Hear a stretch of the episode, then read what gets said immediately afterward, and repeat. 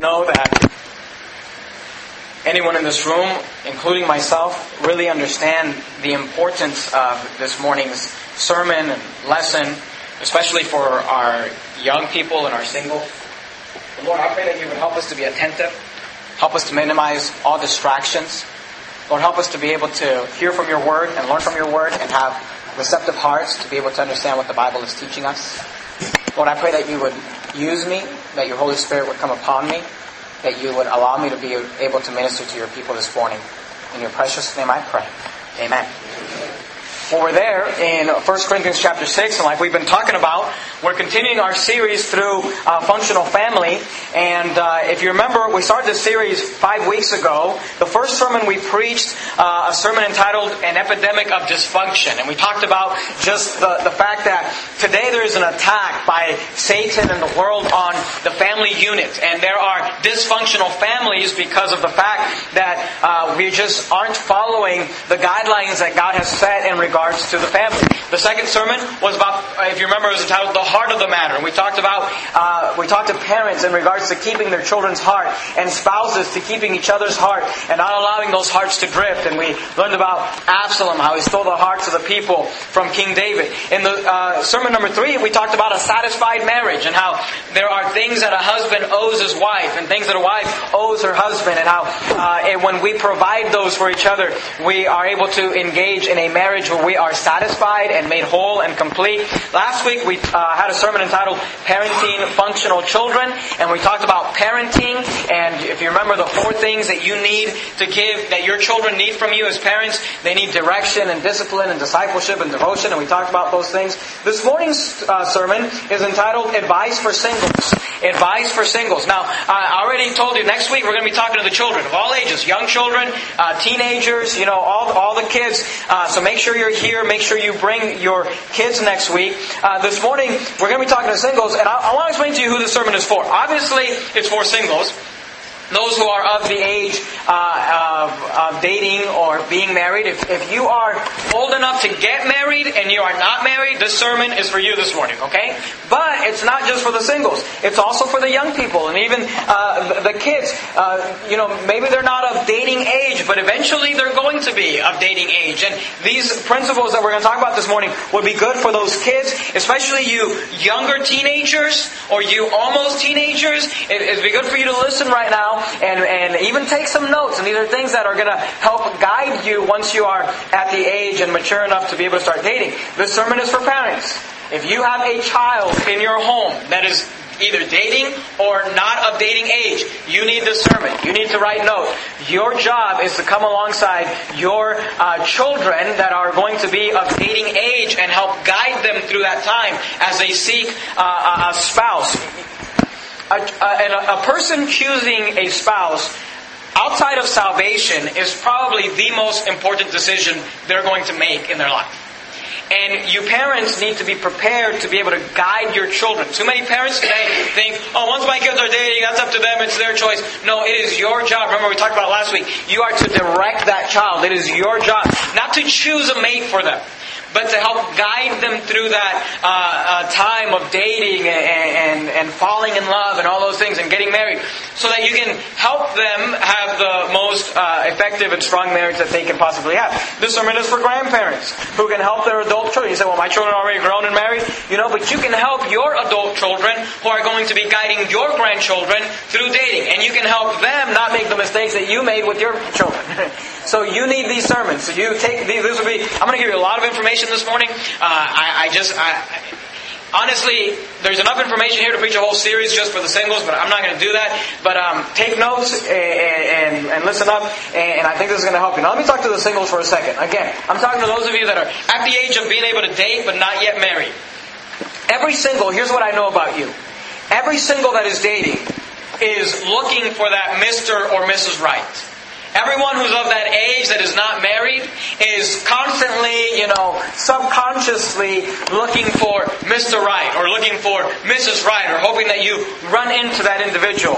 And uh, the question that I want to ask you, and the question that a lot of people who are dating don't think about till it's much too late, is when you find Mr. or Mrs. Right, will they be looking for you? See, you're worried and concerned about finding that Mr. Right or that Mrs. Right or that perfect individual that you're going to fall in love with and be swept off your feet and, and get married. But here's the question. While you're busy looking for them, the question that I have for you is, when you find them, will they be looking for you? And here's the, the real question. I, and I guess it's more of a statement. I, I, I want to encourage you this morning, and I want to give you some things at I want you to work at becoming the person who the person you are looking for is looking for. Do you understand what I just said? I want you to work on yourself.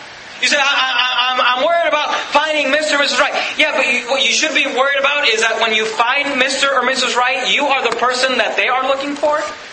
The person that you are looking for, make sure you become the person that they are looking for. Make sure that you're the Mr. Right for the Mrs. Right looking for you. Does that make sense? Now, I want to try to help you with that. I want to give you uh, three things this morning in regards to becoming the person that the person you are looking for is looking for.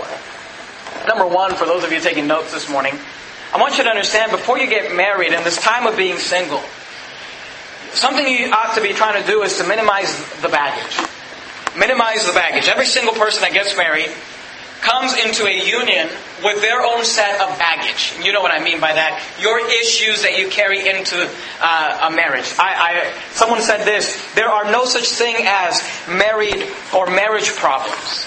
There are people with problems that get married. And, uh, you know, marriage problems aren't difficult. Marriage problems are, are, are easy, you know. Marriage problems are things like, you know, in the driveway, where am I going to park my car and where are you going to park your car? Marriage problems are, are, you know, which closet is mine and which closet is yours. Where do, which drawers are mine and which drawers are... Those are marriage problems. The, the marriage problems that we usually deal with in ministry and with counseling are not really marriage problems as much as they are individual problems that people brought into their marriage.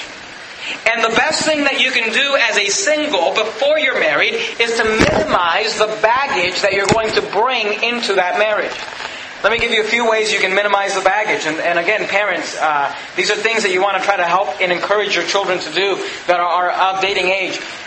The first thing you can do to minimize the baggage is you minimize the baggage by guarding your purity.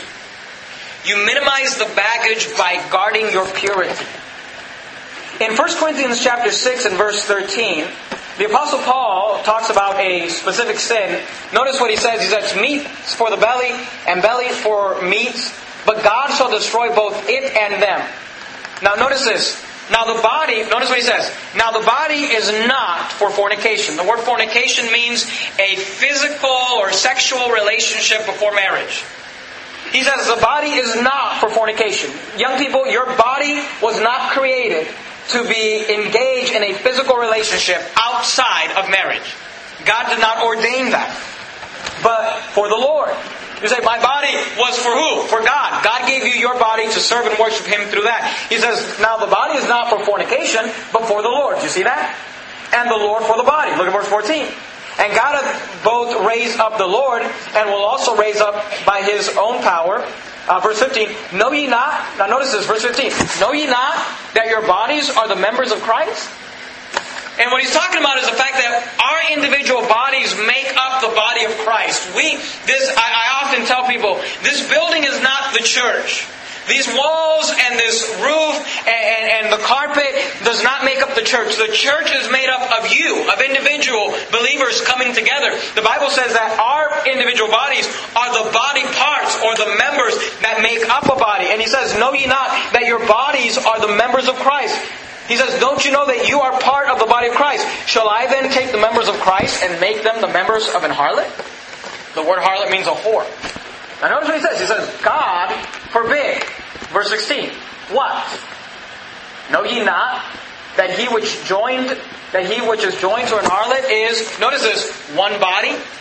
For two saith he shall be made one flesh. Now, for those of you that know, and we're going to look at it here in a second, he's using uh, marriage terminology, becoming one flesh, coming together and becoming one body. And what he's saying is this these acts should be done in the bounds of marriage. The physical relationship, the coming together, the becoming one flesh is something that should be done in the bounds, and it's something that God created to be uh, enjoyed in the bounds of marriage. But He says, when you are not married, He said, your body was not created for fornication, it was created for the Lord. Your focus ought to be on God, and we'll, we'll see that in a second. Notice verse 17. But he that is joined unto the Lord is one spirit. Verse 18, notice what he says. Flee fornication. The word flee means run away from. He says, flee fornication. Now you say, well, well, why would I flee fornication? Because today, today, and I know what I'm preaching this morning is not popular. I know what I'm preaching this morning is not accepted. Today people say, oh, well, kids are going to do what they're going to do. Well, and, and, and parents that don't have a brain in their head have this idea, well, I'd rather they do it in my house. When the Bible says, now notice, notice what it says, 1 Corinthians 6.18, flee fornication. Why? Why would you do it? Notice, every sin that a man doeth is without the body. He says, look, every sin that a man doeth is without or outside the body. Here's what he's saying. Every sin that you do, all the dumb things that you kids are going to do, that you know you shouldn't do, are outside or without the body. But, but, notice, but he that committeth fornication sinneth against his own body. I want you to understand something. Sexual sin is unlike any other sin. The sin of your physical body is not like you say, well, well, it's just like any other sin. It's like smoking or drinking or cursing or disobeying my parents. No, no, no. All of those sins are outside the body. Even the ones that affect your physical body, he says they don't affect you, your being, who you are. They are without the body. But he that committeth fornication sinneth against his body. And here's what you gotta understand. The sin of fornication is unlike any other sin. Do you know that nobody comes to me as a pastor and, and, and says, Pastor, I need some counseling? Because, you know, when I was young, I told a lie. You know nobody needs counseling for lies they told when they were a kid? Or a teenager. You know nobody needs counseling for stealing, you know, something they stole as a kid. You know nobody needs a counseling for, you know, one time I, uh, you know, did something I wasn't supposed to do. But you know who people, people do get counseling even well into their married lives is people that had sexual sin. Because it's unlike any other sin. It's not something that you just kind of, you know, eh, that's something I did and it's done with. It's something that lingers with you. It's something that affects you. By the way, that's why those that have been sexually abused, that's why those that have been sexually abused, it's so hard for them to overcome. Now, not, not, not all. There are many that are able to overcome that and, and live, and live a, a productive life and, and, and get victory over that. But so many are never really able to recover from that. Why? Because that sin is not like any other sin. It's not just like I lied to my parents.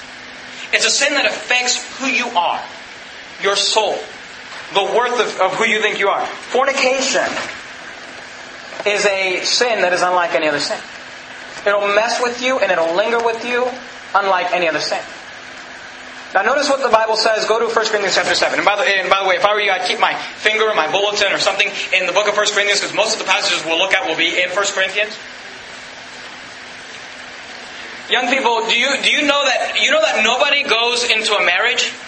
No one that keeps himself pure till the day that they're married. And I'm not just talking to girls, men, young men. It is your job to make sure you walk down that aisle and you are pure and you are a virgin. It is your job to do that as well. Not just girls. But do you know that there is no one who goes into a marriage and says, you know, once they've been married for five or six years, you know that there's no one who says, man, you know what, I, I wish, I wish I would not have kept myself pure. I, I just wish I would have, you know, been sleazy and slept around with as many people as possible before I got married. I just, I regret, I regret just, you know, keeping myself pure before God. You know that nobody says that? But you know that tons and tons and tons of marriages have trouble because of the sins of the spouse's past that linger on even after marriage? It's not like any other sin. It's not just like, oh, something I did and no big deal. Now the Bible tells us, 1 Corinthians chapter 7, look at verse 1. If you cannot keep from fornicating, there is one solution, get married. Now concerning the things where you wrote unto me, it is good for a man not to touch a woman. I believe that. You say, you think it's okay for uh, young people that are not married to be holding hands and petting each other and kissing? Uh, the Bible says it's good for a man not to touch a woman. So, well, that's a little strict. Hey, that's what the Bible says. Nevertheless, notice verse 2, nevertheless, to avoid fornication, let every man have his own wife, and let every woman have her own husband. He says, look, if you cannot contain, if you can't keep yourself from the sin of fornication, then get married. Verse 8, verse 8. Skip down to verse 8. 1 Corinthians chapter 7, verse 8. I say therefore to the unmarried and widows, it is good for them if they abide even as I. He says, look, if you're not married, if you're a widow, hey, it's good for you to abide even as I, because Paul was not a married man. But notice verse 9. But if they cannot contain, but if they cannot contain, let them marry. For it is better to marry than to burn. He says, look, if you cannot keep yourself from sinning, then get married. And I, and I tell people all the time, you know, you get this idea. Well, we're going to be engaged for the next three and a half years, you know, and but we're going to be living together and fornicating. Look, if, if you cannot contain, if you can't wait, then just go down to the courthouse and get married. It's better to marry than to burn. Now, let, let me go ahead and deal with something because we're, we're dealing with something kind of deep here. Or uh, go, go to 1 Corinthians chapter 5. Let me deal with this and then we'll kind of move on to something a little more positive. 1 Corinthians chapter 5. But while we're on the subject of fornication, we have to cover it. If you are a Christian, and, and listen to me very carefully because what I'm about to say, most Christians don't even know this is in the Bible, and those that do know it ignore it, but it's the Word of God. It's what the Bible says. You are at Verity Baptist Church. The word verity means truth. We are more concerned with truth than with helping you feel better. You say, are you, are you against church growth? I'm all for church growth, but not at the expense of truth. And if truth makes people leave and not want to come back and say, that church is not love, I'd rather have truth than you. 1 Corinthians chapter 5. Because you know what? Truth will never fail me. You won't. 1 Corinthians chapter 5, look at verse 1. Say, Pastor, this is kind of deep. It's not Pastor Appreciation Sunday anymore. 1 Corinthians chapter 5, look at verse 1. It is reported commonly, notice 1 Corinthians chapter 5, verse 1. It is reported commonly that there is fornication among you. Now, the Apostle Paul is dealing with an issue at the church at Corinth because he's hearing these things that they are allowing people to live in fornication within, within the church. He says, it is reportedly commonly, it is reported commonly that there is fornication among you. And such fornication as is not so much as named among the Gentiles that one should have his father's wife. Verse 2. Verse 2.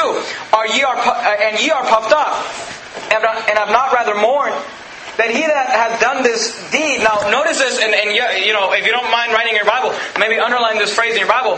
That he that hath done this deed, what deed? The deed of fornication, might be taken away from among you.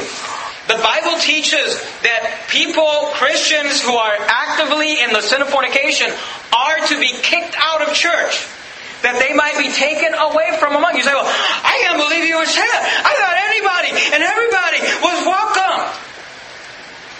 The Bible says that he that had done this deed might be taken away from among you. Notice verse 3. For I verily, as absent in body, but present in spirit, have judged already, as though I were present. Notice, concerning him that hath done this deed. What deed? He said, It is reported commonly among you that there is fornication among you.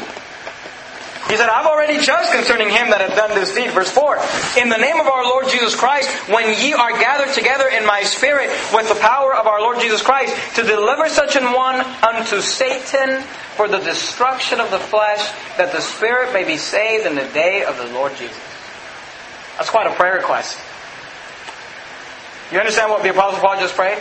He said, You know, I love that young man that's living in that sin of fornication, and I understand how grievous the sin of fornication is and how it's going to destroy his future and it could affect his future marriage. And he said, I, I know how serious it is that I'm actually praying that he would be delivered to Satan and that Satan would destroy his flesh, that his spirit may be saved. That's quite a request. Imagine your parents making that request for your children that have gone astray. Look at verse 6. Your glorying is not good.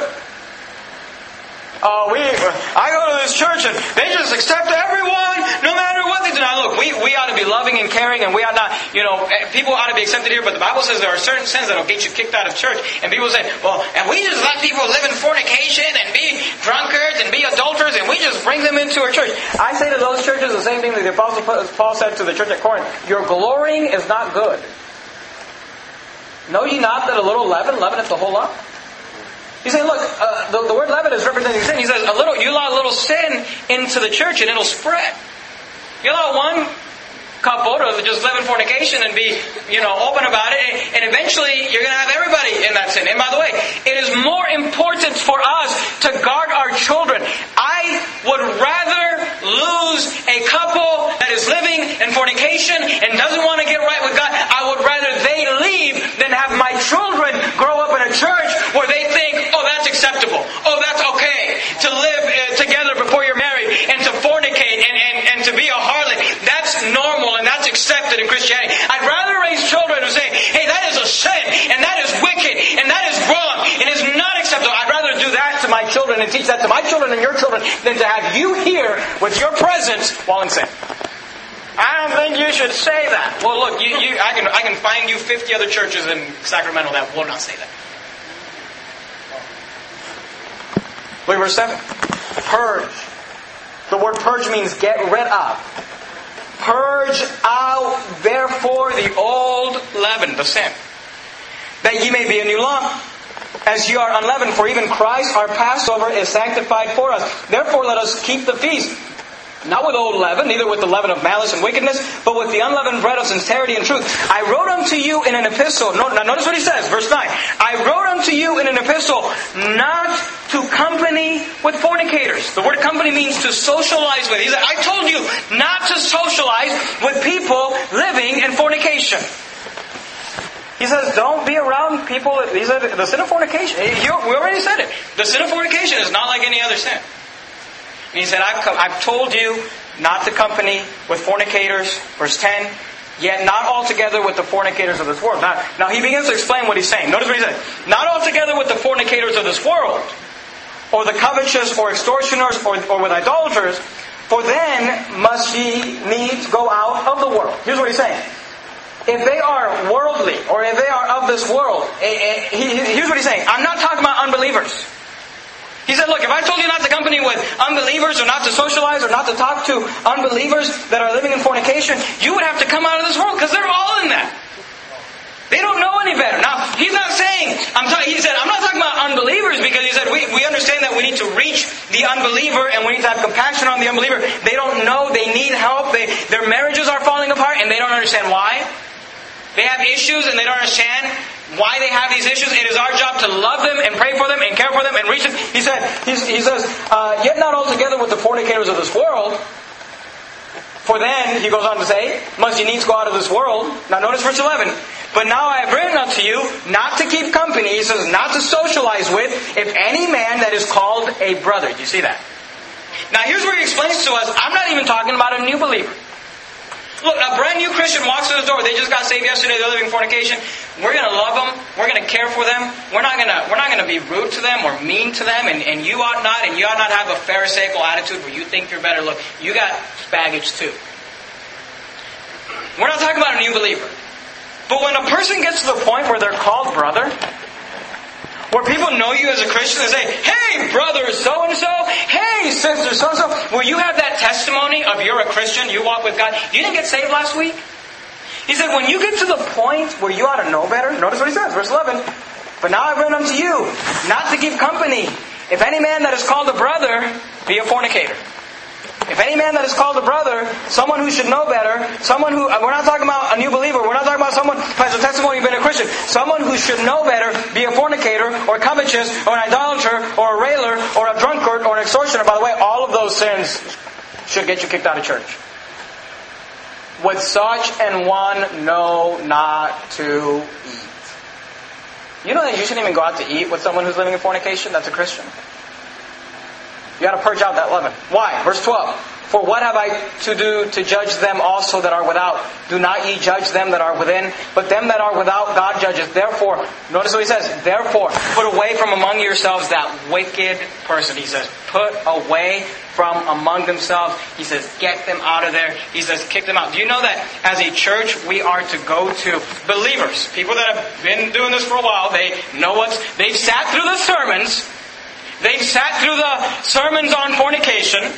They've heard it, they understood it, and they say, eh, I don't care. Pastor's just, you know, he's just kind of old fashioned, he's just kind of a zealot, he's just got, you know, those people Pastor Jimenez does go to and has gone to and says, hey, listen, uh, you've been here long enough, you know what's expected of you, you either need to get out of the sin of fornication or you need to get out of the church. And some get right and some leave, and that's okay. Because a little leaven, leaveneth the whole lump. Now we have compassion. Now, we, we give people time to grow and give people time to understand. But there comes a time when you've been doing this long enough where you need to either get right or get out. That's what the Bible says. So back to you singles. How do you minimize the baggage going into marriage? The first thing you ought to do is maintain your purity. And if you've already messed up, say, Pastor, I've already gone further than I should have. Just ask God to forgive you now, and from now on, live a pure life and say from now on, and those of you that have not gone there, say, I make, make a commitment today. I will walk down that aisle pure. Young ladies, make a commitment that when you put that white dress on, it will actually mean something. Not just, well, everybody else does it, because if we were truthful, some of you ladies wouldn't have worn a white dress down the aisle. It would have been, you know, gray. A few holes in it. Make that commitment. I promise you, I promise you, I promise you, if you choose to be pure, you will minimize the baggage that you bring into your marriage. Here's another way you can minimize the baggage. Let's change, uh, you know, subjects. You're there in 1 Corinthians. Go to Romans chapter 13. I just have to give that to you. Say, Pastor, why did you have to give that to me? Because here's the thing, you're not coming back anyway, so might as well unload the whole thing. Might as well give it to you while you're here, you know what I mean? Romans chapter 13, look at verse 8. You minimize the baggage by avoiding, by maintaining your purity, but you minimize the baggage by avoiding becoming a financial burden. Listen to me, single people. Minimize your baggage by not becoming a financial burden. Are you there in Romans chapter 13? Look at verse 8. Romans chapter 13, verse 8. Romans 13, 8 says, No man, oh, no man anything. Oh, no man anything but to love one another. For he that loveth another hath fulfilled the law. Say, what, what, should I owe people? Should I owe them on my credit cards and my line of credit and my car and a few payday loans that I have out? No, no, no. Here's owe no man anything. Let me give you some advice for those of you that are single. Get out of debt and stay out of debt. It'll help your marriage. Get out of debt and stay out of debt. It'll help your marriage. Most marriages in America today end because of financial pressure. And if before you're married, you minimize that baggage by avoiding becoming a financial burden, you will carry less baggage into your marriage. Go to Proverbs 22. Proverbs 22. If you open up your Bible just right in the center, you'll more than likely fall in the book of Psalms. The very next book is the book of Proverbs. Proverbs 22. Look at verse 7. Debt is dumb. You gotta write that down. Debt is dumb you you pay three times what the whatever you're purchasing is worth because you didn't have the character to save the money to pay cash for it. And it's bad enough when it's a car or an object. Some of you are paying three times and four times what you ought to be paying on a meal that you ate and already went into the restroom. That is dumb. It's not smart.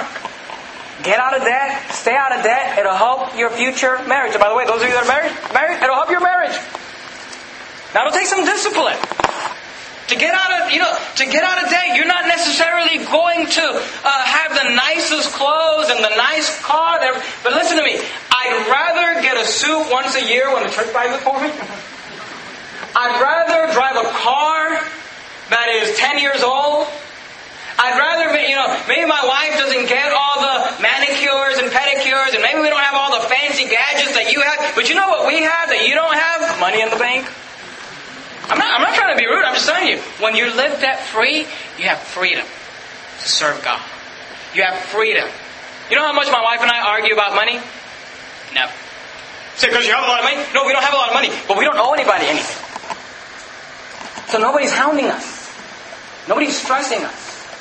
I'm not talking about your house. You, you know, we live in California. You need to mortgage a house. I understand that. But other than your house, you got to try to live that free. Are you there in Proverbs 22? Look at verse 7.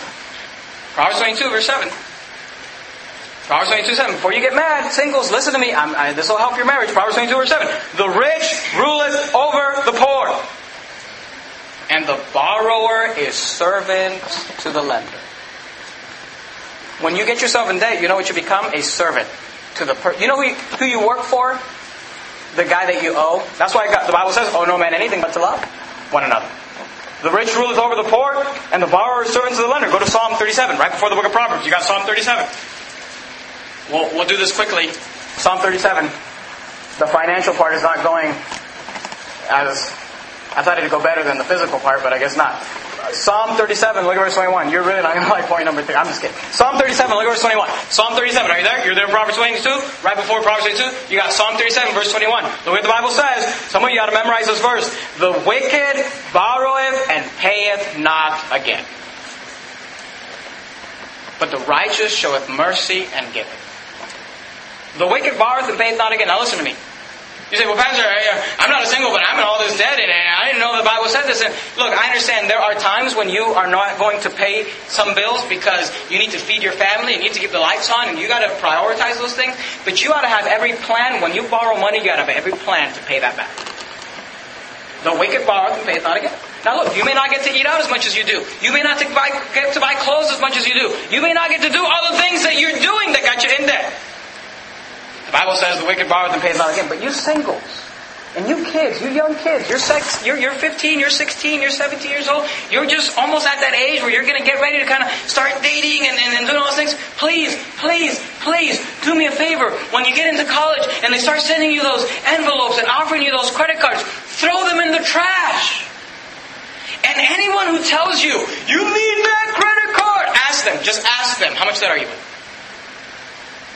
And I'm telling you, I'm telling you, you will minimize your baggage by not becoming a financial burden. Let me you some great advice to help you with both things, fornication and finances. Go to Genesis chapter 2. Genesis chapter 2. Here's some great advice the Bible gives us to help young people with two things, fornication and finances. Genesis chapter 2, verse 24. In Genesis 2.24, we're told a story of when God brought the first single couple, the first singles together in, in marriage. Notice what he says, Genesis 2.24. He said this about marriage. It didn't really apply to Adam and Eve, but he said this about marriage for, for, for the rest of us. Genesis 2.24. Therefore shall a man leave his father and his mother and shall cleave unto his wife and they shall be one flesh. The Bible says that you're going to leave father and mother and you will cleave unto your wife. And by the way, that's good advice for those of you that are married. Quit letting your in-laws interfere with the decisions of your marriage. You leave mom and dad. You cleave. You leave, you cleave. Alright? But notice what he says.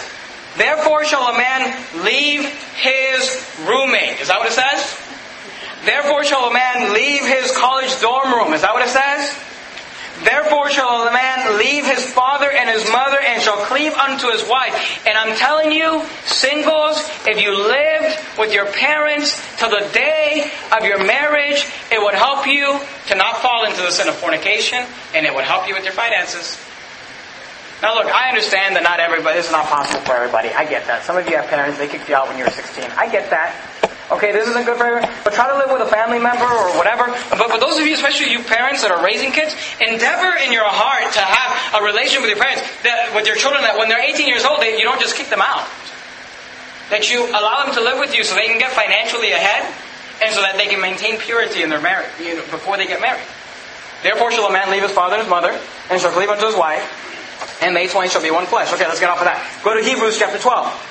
Hebrews chapter 12. If you go towards the end of the Bible, the last book is the book of Revelation. Right before Revelation, you got Jude, 1st, 2nd, and 3rd John, uh, 1st, 2nd Peter, and then Hebrews. Okay, so at the end of the Bible, you got Revelation. If you go from the back, you got Jude, which is one chapter, 1st, 2nd, and 3rd John, 1st, 2nd, and uh, Peter, James, and then you got the book of Hebrews. Hebrews chapter 12. I'm helping you with this idea of minimizing the baggage that you bring into a marriage. Minimize the baggage that you bring into a marriage. How? By maintaining purity. How? By not becoming a financial burden. How? You minimize the baggage by getting victory over besetting sin. Let me say that again. You minimize the baggage by getting victory over besetting sin. Hebrews 12.1 says this, Wherefore seeing we also are compassed about with so great a cloud of witnesses, let us lay aside, notice what he says, let us lay aside every weight, and notice this, and the sin which does so easily beset us. And the analogy is this, and let us run with patience the race that is set before us. The Bible calls the Christian life a race that we run. But he says there are weights, and there is a sin which does so easily beset us. You have a sin that may, you may have a sin that trips you up regularly. Basically, what are we talking about? We're talking about things like addictions, drugs, alcohol, pornography, some of you shopping. You have addictions, and it would be wise of you single people to deal with those issues before you got married. To overcome your drunkenness, and overcome your drug abuse, and overcome your pornography use, and overcome your financial issues and the addictions that you have, it would be wise of you to overcome those sins before you get married than to drag that baggage into a marriage. We have we have marriage problems. No, you don't really have marriage problems. What you had is single problems that you brought into a marriage. And if you would have dealt with those problems before you got married, you would have brought less baggage into the marriage. So number one, we talked about minimizing the baggage. Singles, work at minimizing the baggage. How do you do that? Maintain personal purity. How do you do that? Do not become a financial burden. How do you do that? Get victory over besetting sin. Number two, not only should you prepare for marriage by minimizing the baggage, but you should prepare for marriage by becoming a great catch. Let's get it a little positive, okay? Uh, the positive thing's going to last just a little bit. Go to 1 Corinthians 13. 1 Corinthians 13. Remember I told you to keep your place in 1 Corinthians? I'm just kidding. Here, here comes some positive things. 1 Corinthians 13. You ought to work at becoming a great catch. You know what I mean by that? Uh, isn't that the phrase that girls use? Oh, he was such a great catch. she was such a great catch, right? You ought to become a great catch. You ought to work at becoming a great catch. Now, in 1 Corinthians 13, this is known as the love chapter. Now, in our King James Bible, the word love never appears once in the chapter. The word is charity. And uh, let me just say this uh, charity in this passage is, is also translated love in other passages in our King James Bible. It is the same word is translated love in other passages. The reason that the translators chose to use the word charity instead of love is because in this passage it, uh, it shows love not as a feeling but as an action. It shows love in action or love at work. So therefore they chose the word charity because charity, the, the, you know, we think of charity like you give to the homeless or something, but the word charity means you're acting upon your love. You're doing something, that's why the King James translators chose the word charity. Now look at 1 Corinthians 13, look at verse 4. He's teaching us how to, how you should love. How your love should perform the actions of love, or show that love. 1 Corinthians 13, 4. Charity suffereth long and is kind. Charity envieth not. Charity vaunteth not itself, is not puffed up. Skip down to verse 7. Look what he said. Beareth all things, believeth all things, hopeth all things, endureth all things. There are four things in this passage that the Apostle Paul teaches us to develop in our development of love. And those of you that are single, and by the way, those of you that are married, this will work for you too. Those of you that are single, if you want to become that great catch, if you want to be that future husband or that future wife that your spouse says to her friends and to her family, I can't believe I got him. He's so great. You want to become, you'd be wise at developing these qualities. There's four qualities he gives us that you got to develop. Let me give them to you quickly. Number one, 1 Corinthians 13 4. Do you see how it says charity suffereth long? Charity suffereth long. You got to develop patience. Develop patience. Nothing will help your marriage more than being patient. You go from everything's about you to now everything's about you and someone else. And sometimes we become impatient. And he says, charity suffereth long. The word suffereth means sometimes it's not easy. But if you would develop patience, you would become that great catch that the person you are looking for is looking for. Not only does he say develop patience in charity suffereth long, look at verse 4. And is kind. He says charity suffereth long and is kind. Develop a kind spirit. Today we live in a society where people think it's so cool to be crude and rude and mean. And everything that comes into their mouth has to come out, uh, into their brain comes to, has to come out of their mouth. And they hurt people's feelings and they say things that are hurtful and they say things that are not kind. And you gotta develop a kind spirit. Charity suffers long and is kind. Not only that, develop a non-quitting or non-giving up attitude. Notice what he says in verse 7. Beareth all things and then this phrase means the same thing. He goes on in the same verse to say, endureth things. Hey, you, you want to la- you want to last long in your marriage? Develop a non-quitting attitude. Learn to bear all things, endure all things, and the, the, the, the key words in that, those phrases are this: all things. Well, he did this. Learn to bear all things, including those things. Well, she did this. Learn to endure all things, including those things. Charity beareth all things, endureth all things. Develop a non-quitting or non-giving up attitude. Hey, the only way you can last in marriage is to endure all things and bear all things from time to time with patience, with kindness. Not only that, develop a positive attitude. Look at verse 7. Believeth all things, hopeth all things. Hey, develop a positive attitude. Well, you think the best of your spouse. You think the best of people. You, you, you're just going to go ahead and, and, and when, when they are in, in sin and you have to deal with it, we understand that. There are things that need to be dealt with. But don't just have this attitude of, well, I just always see the, the glass half empty. Why don't you see it half full and believe all things and hope all things? Have a positive attitude. You start walking around with a positive attitude, people are going to be attracted to you. You're going to become that great catch. He gives us four things that we ought to develop. What were they? Patience, kind spirit, a non-quitting attitude, a positive attitude. But he also gives us seven things to eliminate. Notice what he says. Look at verse 4. Let's do it quickly because we got to get off all this nice stuff. 1 Corinthians 13, look at verse 4. Charity suffereth long and is kind. Notice he begins to tell us, he also tells us things not to do. Envieth not. Charity vaunteth not itself, is not puffed up, does not behave itself unseemly, seeketh not her own, is not easily provoked, thinketh no evil, rejoiceth not in iniquity, but rejoices in truth. What is he saying? Here's what he's saying. You single people, you ought to work at developing not only certain things like patience and kindness and a positive attitude and a non-quitting attitude, but you also ought to determine to eliminate certain things from your character. What are they? Number one, eliminate envy. Notice verse 4. Charity envieth not. The word envy means wanting the advantages or successes or possessions of another due to your own discontent. It's okay to be happy for others people's success. And what you don't want in a marriage is where the husband is upset at the wife because she seems to be succeeding in certain things in life, or the wife is upset at the husband because he seems to be succeeding. What you don't want is that envious attitude. You are to work together, not in spite of each other. So eliminate envy. Eliminate pride. Look at verse 4. Charity vaunteth not itself, is not puffed up. The word vaunt means to boast or brag, to need attention, or to need to be seen. Not, it's not the ability to do good actions anonymously. We used to have a, a lady that came to the church, she doesn't come anymore. We used to have a lady at church that would always want to do things, but she, she didn't have a serving spirit, like she just wanted to help. She always wanted to do things as long as she got the recognition she was vaunting. She was puffed up. The word puffed up means to be arrogant, self focused, or the need to make yourself look good. Eliminate that from you. From your attitude, this need to always look good, to always always look better, to put people down so you can look. You know, you you you you maximize other people's faults to make yourself look good. By the way, that happens within the church life.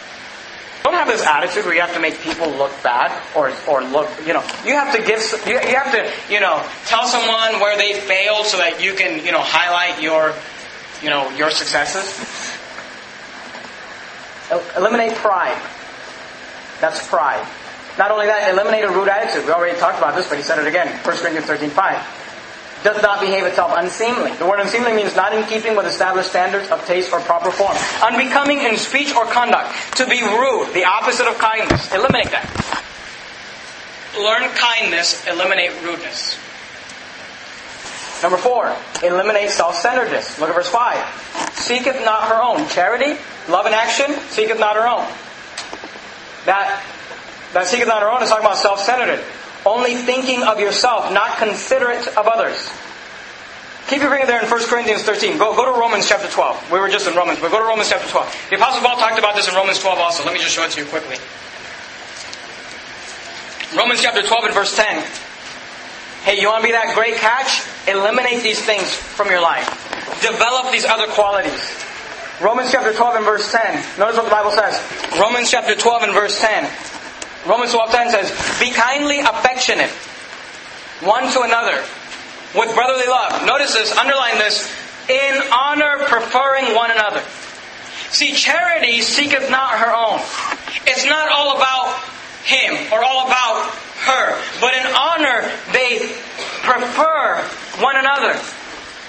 In Philippians 2 3, you don't have to turn there. Let me just read it for you. The Apostle Paul said it this way Let nothing be done to do strife or vainglory, but in lowliness of mind, let each esteem other better than themselves. This attitude of, it's not about me. It's not seeking my own. It's not that I get pleased or that I win, but I want to serve you and help you and be here for you. I'm telling you, if you develop that, you will become that great catch. I'm, I'm telling you, I'm telling you right now, you go on that date, you go on that date, and it's all about you, and it's all about the things you've done, and you're the only one talking. Look, it's not a conversation if you're the only one talking. Eliminate self-centeredness. Seek it not your own. Eliminate a quick temper. Go back to 1 Corinthians 13, look at verse 5. 1 Corinthians 13, look at verse 5. Eliminate a quick temper. Is not easily provoked. You see that? 1 Corinthians 13, 5. Is not easily provoked. The quick temper is being made easily upset or mad, having a short fuse. Eliminate that. Eliminate that from your life. Eliminate a critical spirit. Look at verse 5 thinketh no evil. Charity thinketh no evil. Being critical is inclined to find fault or to judge with severity, often too readily. Occupied with or skilled in criticism. You're always looking at the bad things in people. Eliminate that critical spirit. Don't think evil of people. Charity thinketh no evil. Well, so and so, you know, they did this. Oh, I didn't notice. I didn't think they were doing that. I thought that was just a coincidence. Well, they, uh, you know, slashed your tire. I thought they did that by mistake. I don't know. You know, just have that attitude. Just think the best of people. I'm just kidding. Look at verse 6. Rejoiceth not in iniquity, but rejoiceth in the truth. Eliminate dishonesty. Rejoiceth not in iniquity, which is sin. And here's the, here's the opposite of that, but rejoice in the truth. That's someone who wants to sin and be deceiving about it. Eliminate dishonesty. That's the lack of honesty or integrity. Singles, I'm trying to help you out. The way you minimize bringing issues, the way you become the person who the person you're looking for is looking for, is by number one, minimizing the baggage you bring into a marriage. And number two, working on yourself, developing yourself to become that great catch. Now listen to me. Those of you that are married, you can work on these things too.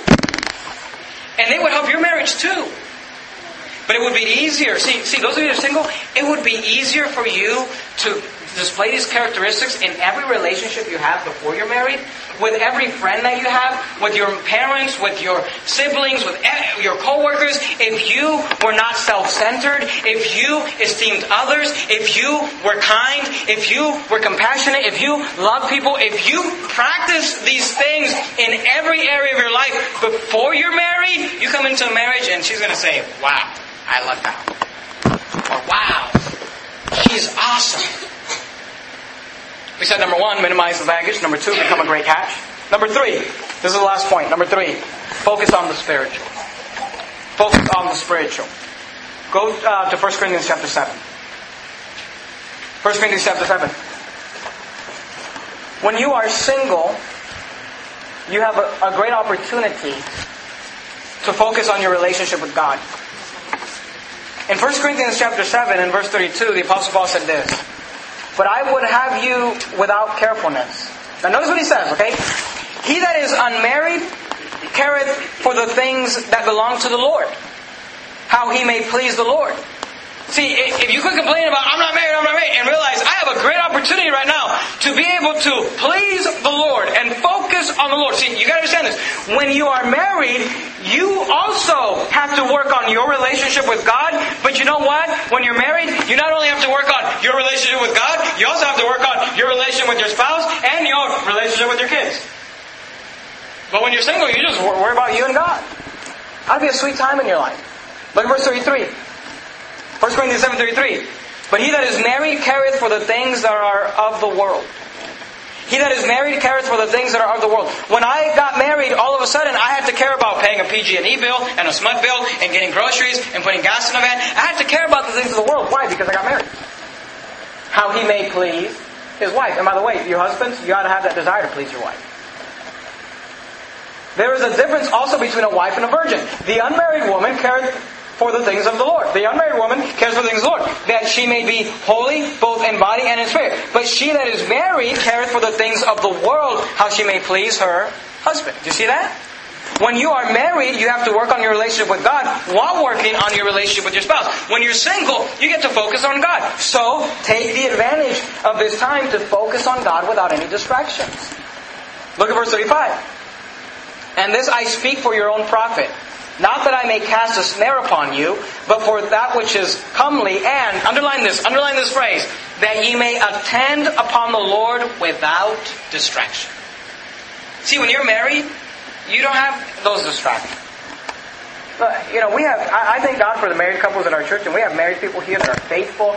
They have their kids with them Sunday morning, Sunday night, Wednesday night, soul winning, they tithe, they do everything they're supposed to do. But let me tell you something, you single people, there ought to be no one more faithful to the services of this church, to the ministries of this church, to the events of this church. There ought to be no one more faithful to the house of God than you.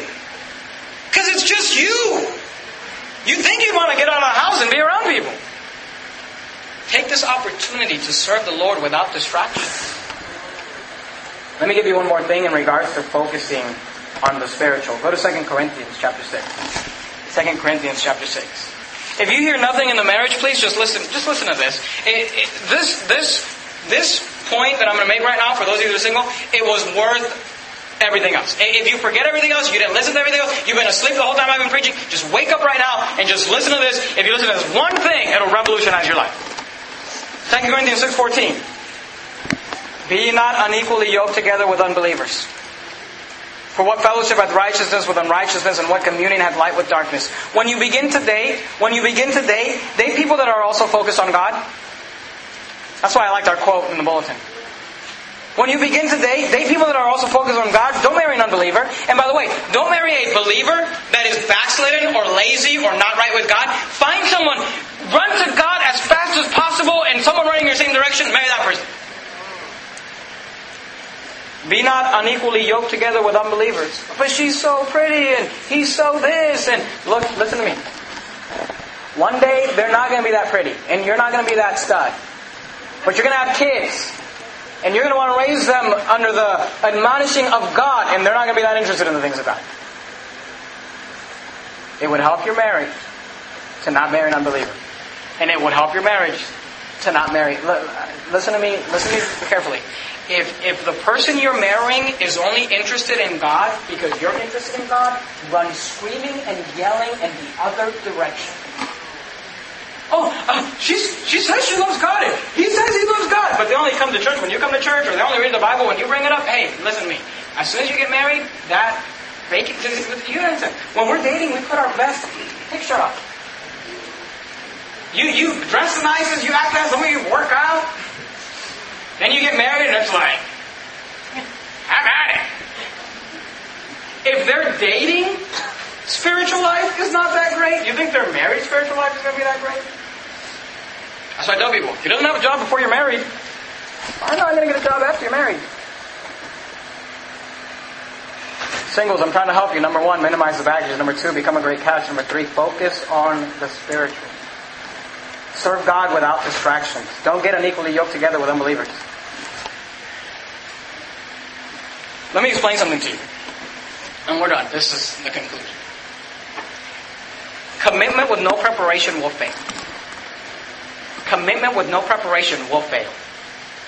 There are couples all over this country standing before altars, before men of God, making vows and promises. And listen to me, they are saying that I will love you till death do us part, for better or worse. And I do not think that most of those people are lying. I think most of those people are telling the truth. I think they really do want to stay married till death do us part. And they really do want to love you through better or worse. But those people, we're told 50 to 60% of them are getting a divorce. And the reason is this commitment with no preparation always fails. I can come to you this morning and I can put on my nicest suit, which I'm actually wearing. and I can say, I'm going to make a vow between before God and men. I can sign a contract. I can make a vow. I can bring a, a notary uh, public. I can have them, you know, witness my signature, and I can promise you that tomorrow I'm going to run a marathon.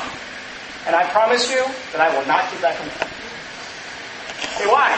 Because I can be committed. But uh, here's the problem I'm not ready. I'm not prepared. You understand what I'm saying? There are couples that are very committed to their marriage, but they're not prepared for their marriage. And I can get committed all I want, and I can tell you, I'm going to run that marathon, I'm going to run that marathon, I love that marathon, I'm, it's all about that marathon. And about three minutes into that marathon, I'm probably going to pass out. because I haven't ran since I got out of the Air Force. And I'm not ready. I am not prepared to keep that commitment. And there are many one meeting couples making vows and promises that are not prepared to keep them. But listen to me. Commitment with preparation always succeeds. Next week we're going to be talking to the children. You got to bring all your kids. You got to make sure they're here. You got to make sure they're well fed and ready to listen. But let me just say this to the singles. Prepare for marriage. While you're single, prepare for marriage. So how do I do that? Minimize the baggage. How do I do that? Become a great guy. How do I do that? Focus on the spiritual. Here's the question. And here's the question. Are you becoming? Are you becoming? the person who the person you are looking for is looking for. You ought to be working on that. Best advice I could give you. Our heads. Father, thank you for our church. And Lord, thank you for a church that doesn't mince words. Thank you for a church that doesn't go with the flow. Thank you for a church that preaches the truth. And I know people say, well, that, that made me feel bad. But Lord, if we could help, if we could help one single individual make right decisions, it'd be worth it all. Father, I pray you'd help us. I pray you'd be with every single person in this room. Those that are of dating age and those that will soon be of dating age, that they would go into that phase of their lives with purpose. That they would not make a lot of mistakes that they'll regret in the future. Lord, I pray that you would give our parents in this church wisdom to guide their children through the dating to not just let them do whatever they want, but, but to be there to guide them, to help them, to not make the mistakes that many uh, of us have made. Father, I pray that you'd use this sermon in the lives of our church people. In your precious name I pray. Amen.